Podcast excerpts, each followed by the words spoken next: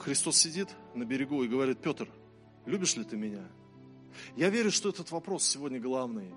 Вопрос, который Господь задает тебе сердце. Любишь ли ты меня? Вот если ты любишь Его, ты свою жизнь завернешь в такой вот, пакет, и Ему дашь и скажешь, все твое, Господь, вот все, все.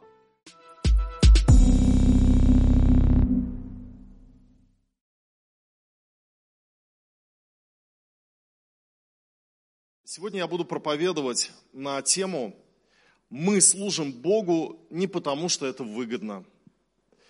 В принципе, можно и больше и не проповедовать, одной фразой рассказать обо всем. Мы служим Богу не потому, что это выгодно. Я слышал историю об одном миссионере Джеймсе Кальверте. Когда он приближался к островам Фиджи, где он хотел проповедовать Евангелие, капитан корабля пытался отговорить его, чтобы он не высаживался вот на этом э, острове каннибалов. Он сказал, если вы поедете туда, вы умрете. На что миссионер ответил, я умер еще до того, как приехал сюда. Вот такая интересная история. И, друзья, вот э, христианская жизнь, что она из себя представляет? Неужели мы уверовали во Христа, чтобы получить какую-то земную выгоду от этого. Я был в Риме, я не помню, какой это был год, и мы посетили катакомбы Калиста. Так вот, э, рядом с Рим, Римом такие катакомбы, кладбища, где христиане собирались в первые века для того, чтобы принимать причастие. Во время преследований проводили там служения. И я увидел там статую святой Цицилии. Она меня очень впечатлила, э, то есть история о ней. Дело в том, что это была молодая девушка, молодая девушка, которая играла на музыкальном инструменте, можно так сказать, она была лидером группы прославления вот, э, первой церкви ранней. И, и произошла такая история, что ей предложили принести жертвы богам, а, и она тогда бы была освобождена. А ежели нет, то ее казнят. И она пела всю ночь песни перед казнью, поклонялась Господу.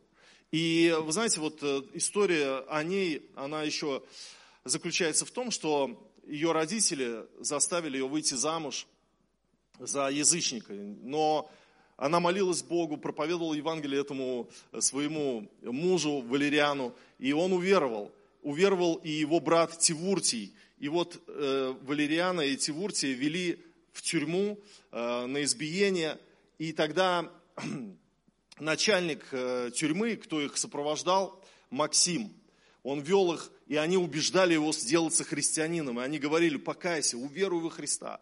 Рассказывали свои свидетельства. И его сердце так расположилось, что он, э, ну вот конвой ведет их, он приказал их отвезти к нему домой. Они пришли к нему домой, и он э, собрал всю семью и попросил, чтобы они их крестили. Настолько его сердце обратилось к Христу, что крестился весь его дом. На следующий день а, Валериана и Тивуртия казнили, а после прилюдно казнили и вот этого Максима, начальника тюрьмы, забив его плетьми насмерть. И когда мы вот видим историю христианства, она полна преследований, гонений. Елена Санникова, одна из последних политзаключенных в Советском Союзе, она была амнистирована Горбачевым. Она рассказала, что сидела в тюрьме за то, что организовала в университете, где преподавала филологию, кружок по изучению Библии.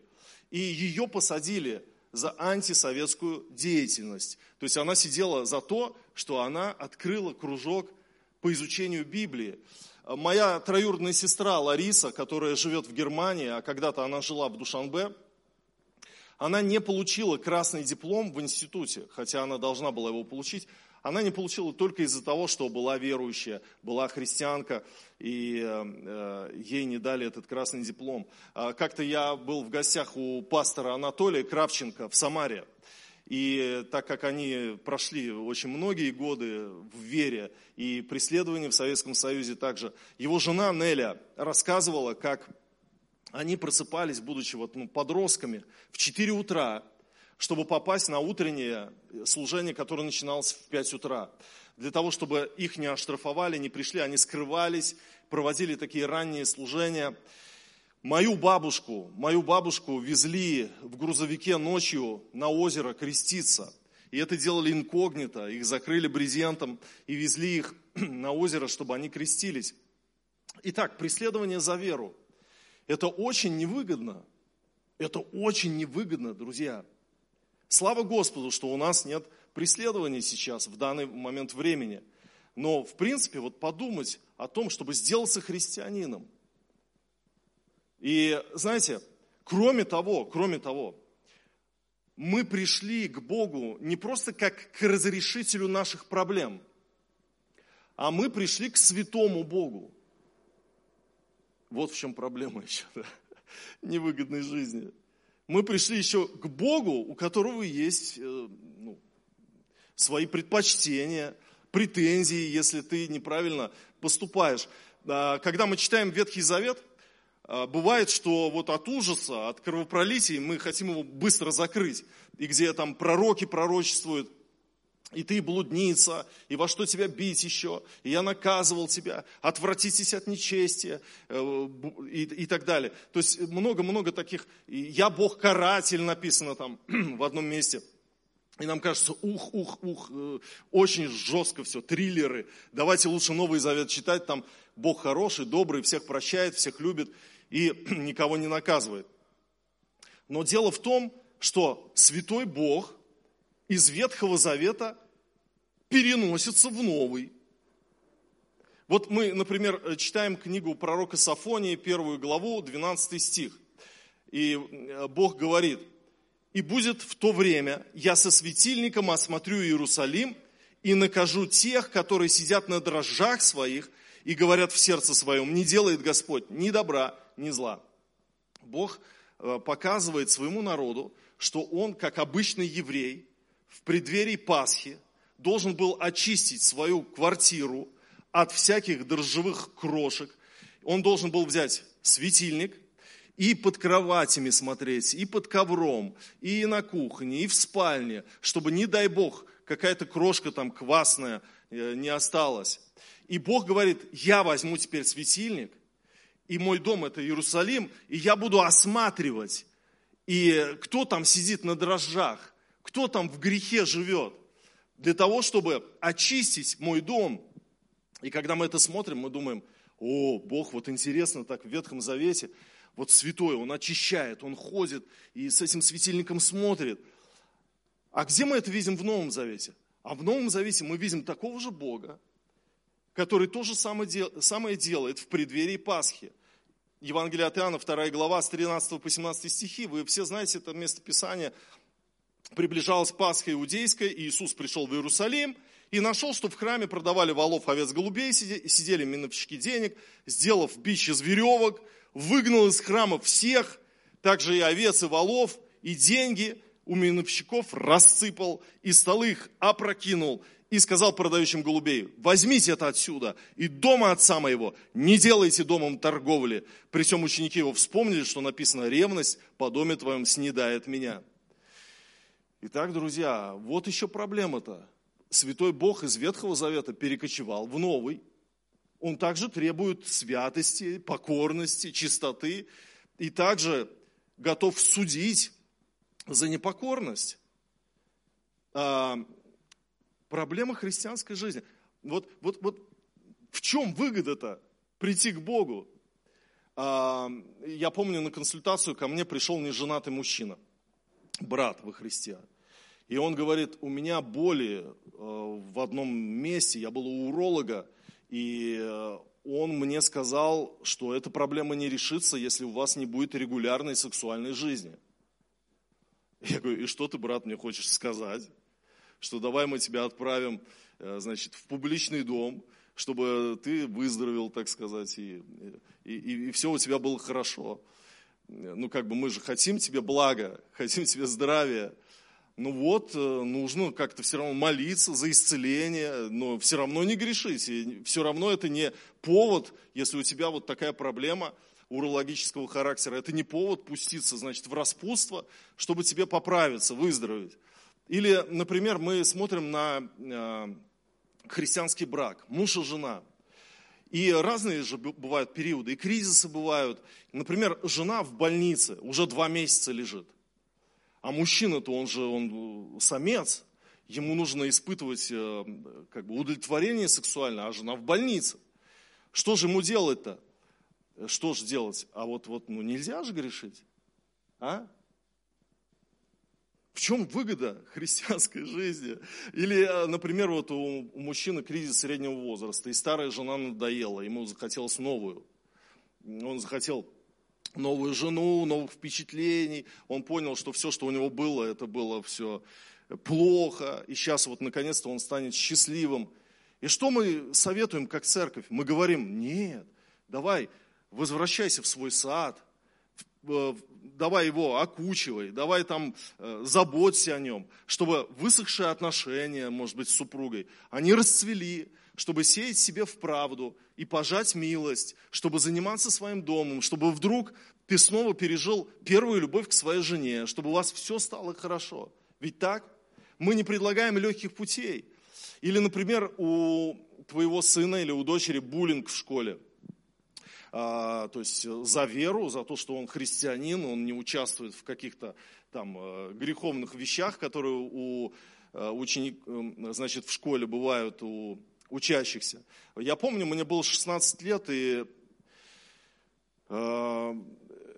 ребята знали, что я верующий. Особенно был такой момент, я помню, мне 16 лет, я в 10 классе, и заходят американские миссионеры к нам в класс, они здороваются со всеми. Тогда вот как бы это, какие, это какой год был, я уже не помню, но это вот был как раз вот железный занавес а, раскрылся, и вот э, даже американских миссионеров в школу приглашали, чтобы они рассказали. И они, значит, с нами беседу проводили, а я знал этих миссионеров, лично не был знаком, но я их видел уже, я был на, на, на евангелизации, где они были.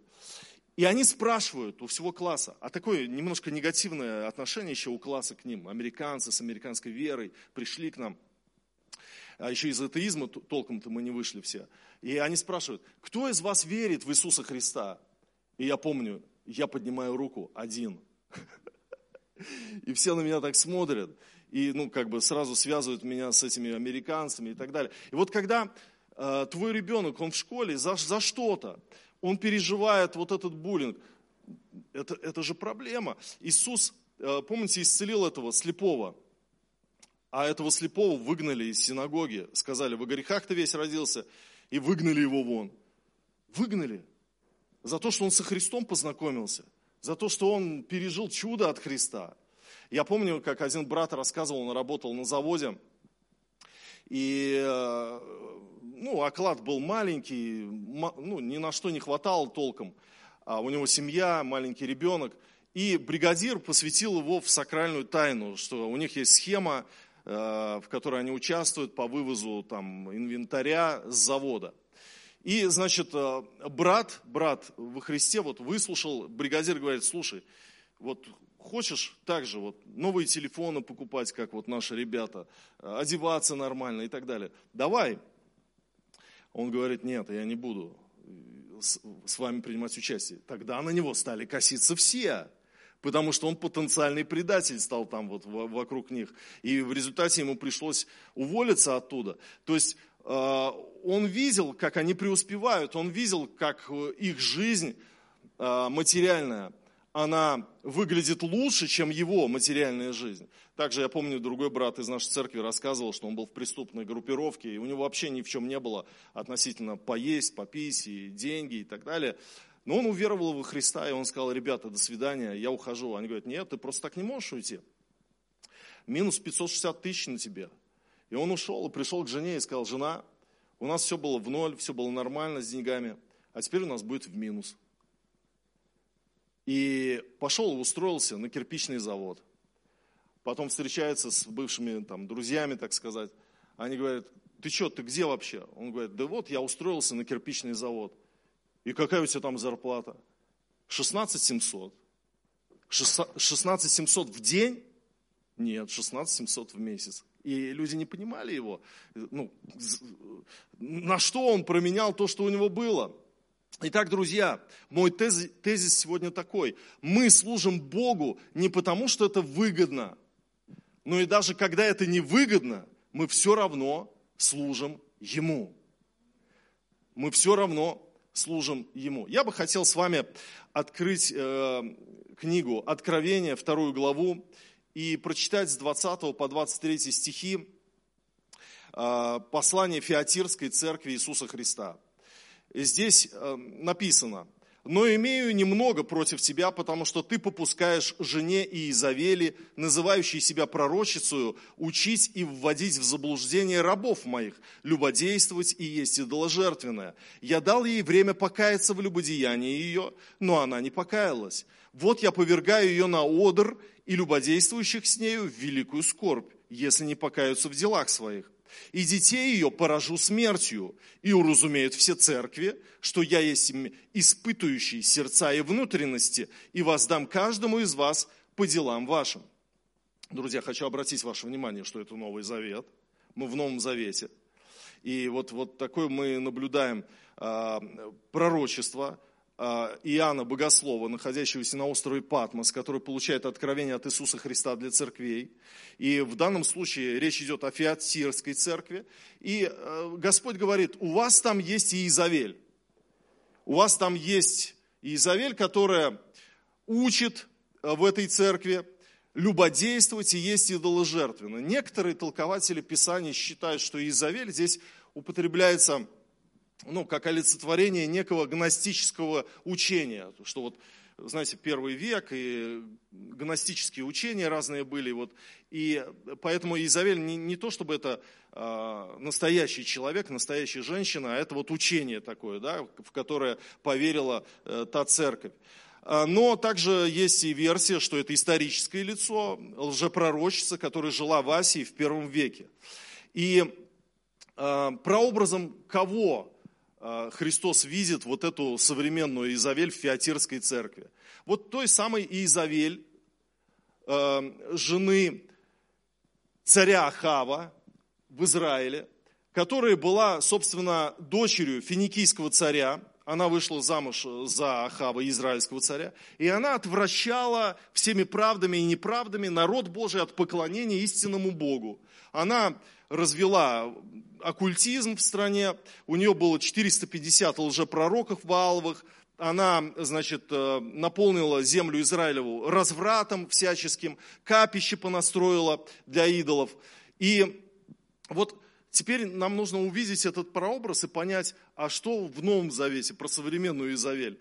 Чему учила Феатирская и Изавель. Ну, мы доподлинно не знаем, чему она точно учила, но нам нужно опуститься немножко в историю, вот, в, собственно, в этот город Феатиры, и что было в то время. Дело в том, что язычество царило вокруг. И почти все государственные, общественные, народные, семейные праздники, они были связаны с язычеством.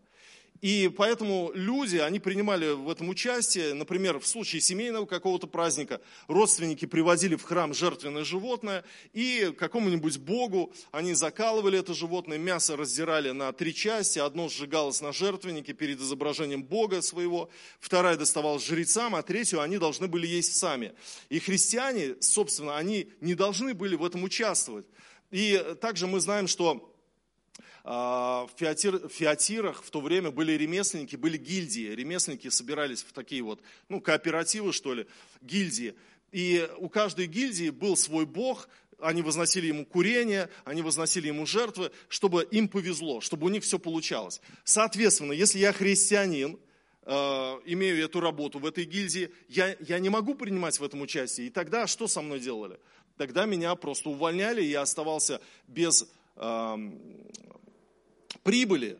И вот даже исторически известные вот э, мученики Феатирской церкви, епископ Карп и Папила, а, Агафадор и Агафоника, э, эти люди были обвинены римскими властями за то, что они не участвуют в гражданских языческих празднествах. Правда, это произошло в третьем веке. Все-таки Иоанн пишет э, книгу Откровения, это конец первого века. Но что мы должны все равно увидеть? Мы должны увидеть, что, вероятно, в церкви появилась женщина или люди, которые стали проповедовать и говорить, что мы можем позволить себе приносить жертвы а, там, идолам. Мы можем позволить себе участвовать в этих праздниках. Мы можем себе позволить а, значит, э, участвовать в каких-то э, оккультных вещах, которые в обществе происходят. И вот это позволение, которое звучало в Феотерской церкви, оно вызвало святой гнев в Иисусе Христе, который говорит, я предупреждал вас, я говорил, об этой женщине. Я дал ей время покаяться в любодеянии ее, но она не покаялась. Вот я повергаю ее на одр и любодействующих с нею в великую скорбь, если не покаются в делах своих. И детей ее поражу смертью. И уразумеют все церкви, что я есть испытывающий внутренности и сердца. И вот мы видим, что э, когда мы читаем вот это послание, все-таки мы видим, что Святой Бог в Новом Завете тоже присутствует.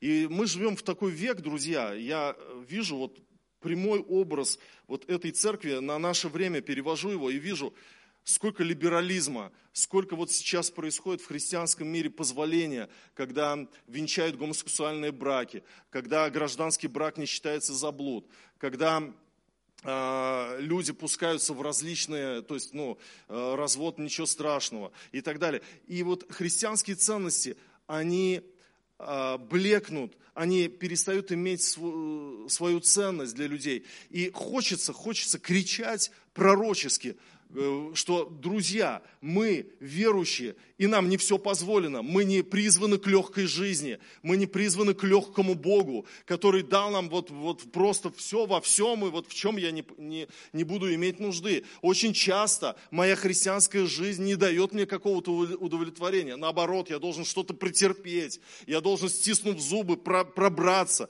Господь мне свою благодать дает, это да, сто процентов. Но не все мои прихоти будут удовлетворены. Бог святой, я приступил к святому Богу. И поэтому я не могу соединить грех и святость Бога. Я не могу позволить себе ну, вот такую жизнь. У меня не получится. Господь мне написал послание Феотерской церкви, чтобы я его читал, как все серьезно на самом деле. И вы знаете, когда э, читается сегодня вот послание Феотерской церкви, э, я думаю, что очень трудно читателю, современному христианину это читать, потому что э, в Новом Завете вдруг он обнаруживает строгость Бога, строгость Бога. Я был на одной пророческой конференции, и был такой обед пасторский. И я задал вопрос главным спикерам этой конференции, я, я спросил, а скажите мне, пожалуйста, вот 2020 год был, год пандемии, вирус накрыл землю. А, почему на 2020 год все пророки, ну не все, а многие пророки пророчествовали то, что 2020 это будет год всемирного пробуждения. Церкви будут расти как грибы, как никогда. Мощные движения Божьи. Ну, типа земля вся аж христианская сделается. Ну, вот я утрирую, конечно. Ну, то есть позитив, позитив, позитив. Я говорю, ну почему бы не предупредить народ Божий и не сказать, «Э, друзья, на землю, э, значит, придет э, трудное время, но вы уповайте на мое имя, допустим, и как-то укрепляющее какое-то слово.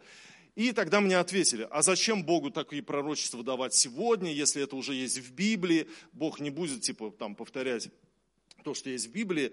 Но, э, вы знаете, я хочу как бы заметить, что все-таки служение Богу связано не только с позитивными какими-то вот моментами, что у тебя все получится.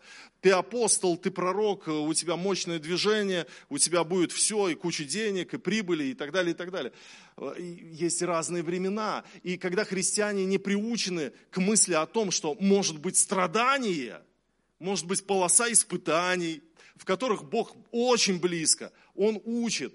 И, конечно, мы не можем сказать, что невыгодно служение Богу. Только с материальной точки зрения невыгодно. Но с духовной это очень выгодно, потому что Он учит тебя, как отец учил бы сына своего в это время.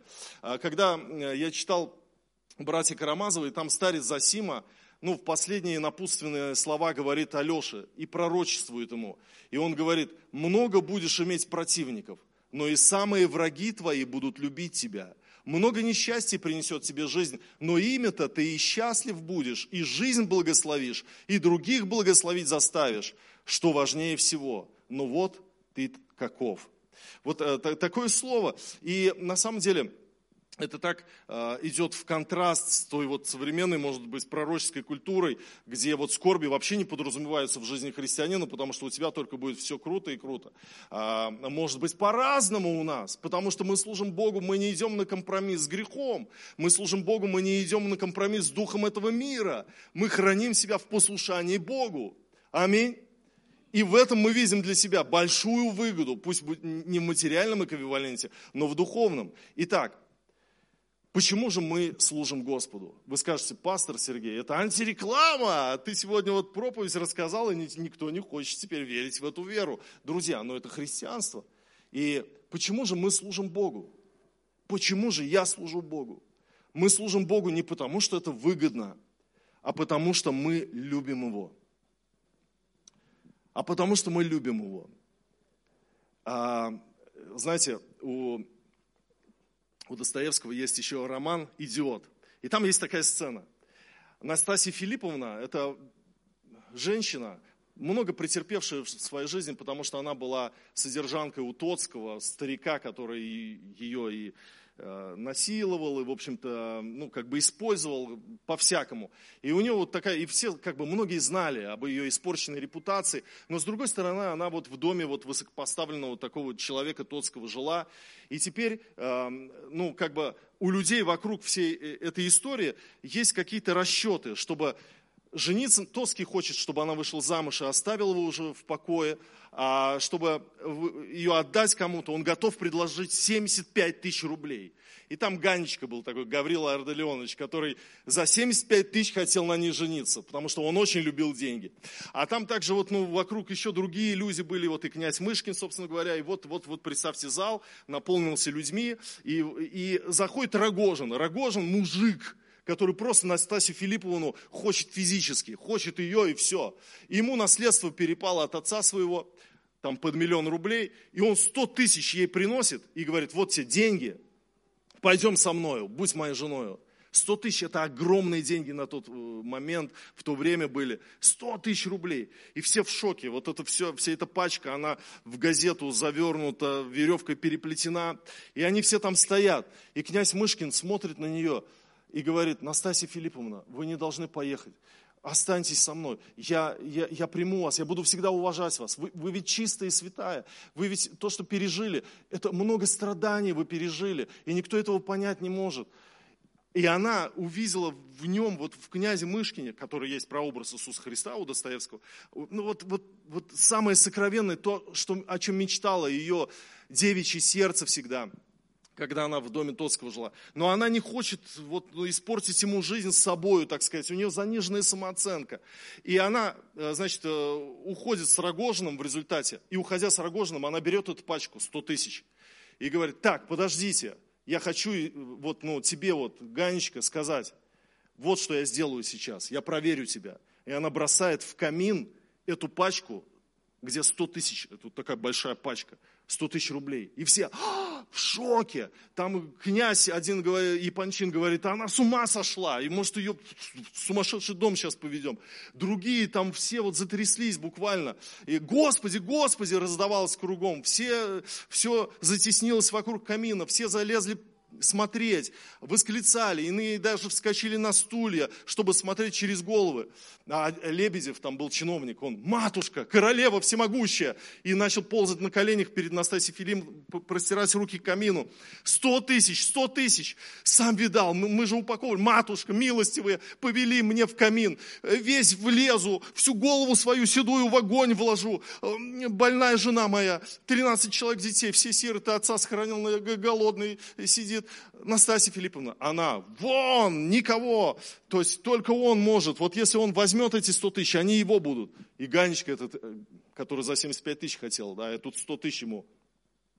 А и Рогожин увозит ее, и он понимал в какой-то момент, что он все, он остался. И он стоит и не идет, а сам бледный, как платок, смотрит – а деньги, вот эти вот пачка, начинает уже вот э, захлестываться языками пламени. Там все визжат, а все деньги, деньги, деньги. А он, он как будто решил в себе, что он должен сохранить вот как, какую-то честь. И он смотрел, смотрел, смотрел, и вроде как на выход пошел, сделал пару шагов и в обморок упал. Пу!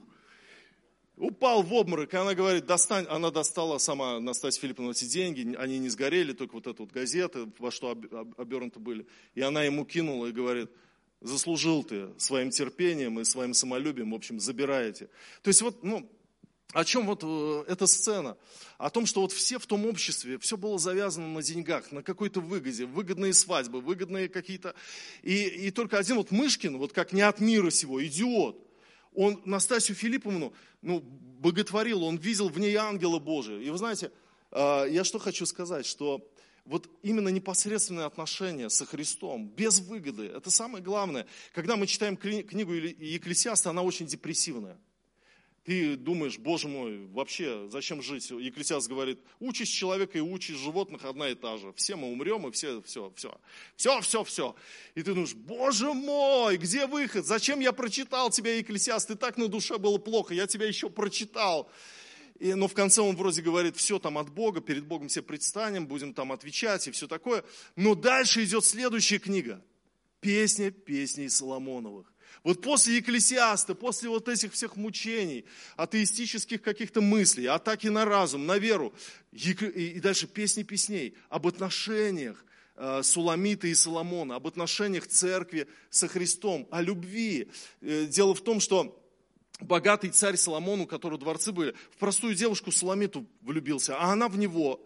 И она любила его не за его деньги. Встреча у них в песне песней происходит в полях, в городе, не в дворце, не в царских ложах. Где-то на поле они, где-то они там под виноградом, где-то они там в квартире.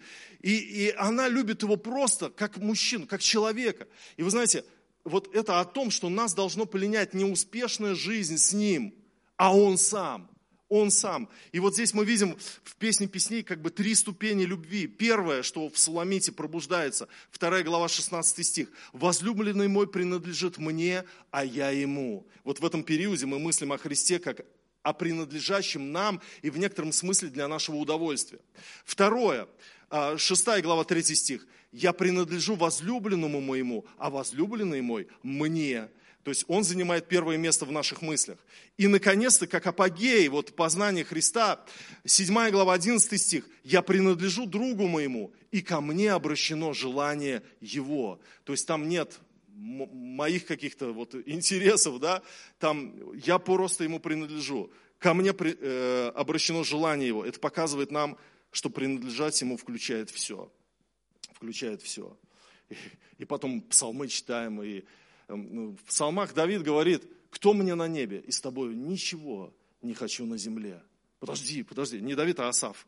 72-й псалом Асафа. Асав, на земле же так много. С тобой вот я вкусил тебя, я понял, что вот ничего вот не будет у меня, и я буду счастлив. И с тобой ничего не хочу на земле. Почему я служу Богу? Не потому, что это выгодно, а потому, что я не могу иначе. Я, я люблю его. Я, я люблю. Иоанн и Иаков ловят рыбу. А, и Иисус говорит, идемте сюда. Они подходят к нему, стоят, смотрят на него. Он говорит, идите за мною, и я сделаю вас ловцами человеков. И написано, и они, оставив сети, тот час, оставив сети, последовали за ним. Внимание, вопрос, почему они тот час, оставив сети, последовали за ним? Он пообещал им золотые горы. Он пообещал им, что он даст им лучший бизнес, чем рыболовский, который у них был. Что он им пообещал? Он просто ничего не пообещал. Но в его глазах они увидели Мессию, и они поняли, этот шанс раз в жизни. Мы призваны. Он позвал нас. Мы не можем жить иначе. Они оставили все и последовали за ним. Давайте мы поднимемся.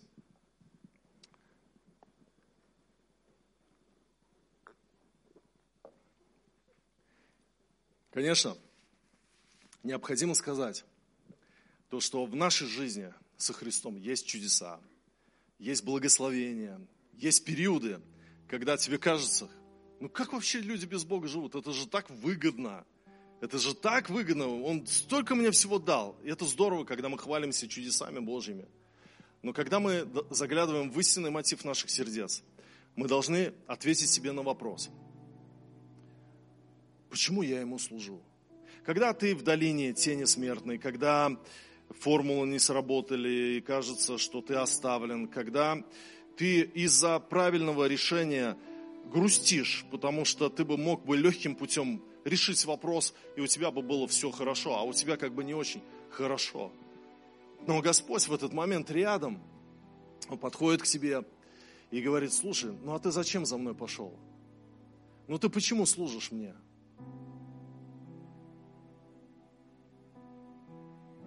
Цицилия, девчонка, тебе жить и жить, тебе детей рожать, у тебя будущее может быть. Ты можешь образование хорошее получить. Зачем тебе идти на смерть?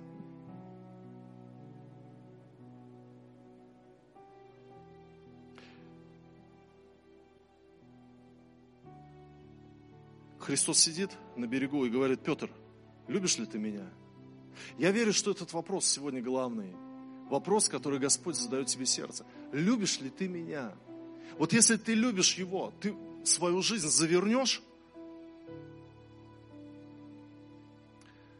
в такой вот, вот пакет, и ему дашь и скажешь, все твое, Господь, вот все, все.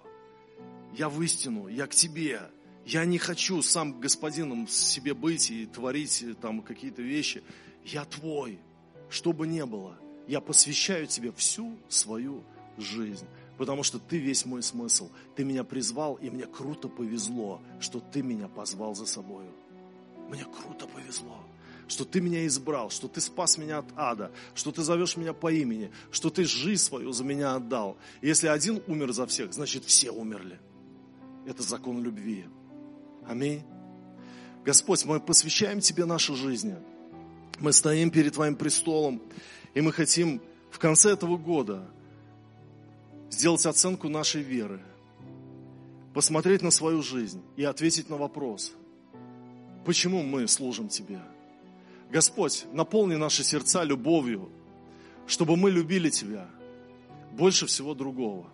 Как тот купец, который имел много хороших жемчужин, но нашед одну, он продал все, что имеет, чтобы купить то поле и чтобы иметь эту жемчужину. И Ты для нас это жемчужина, Господь.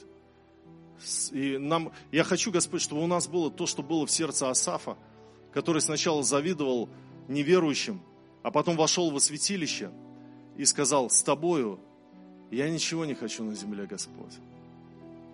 Пусть у нас будет вот это неподдельное, искреннее, бездоговорная, настоящая любовь во имя Иисуса Христа. Аминь.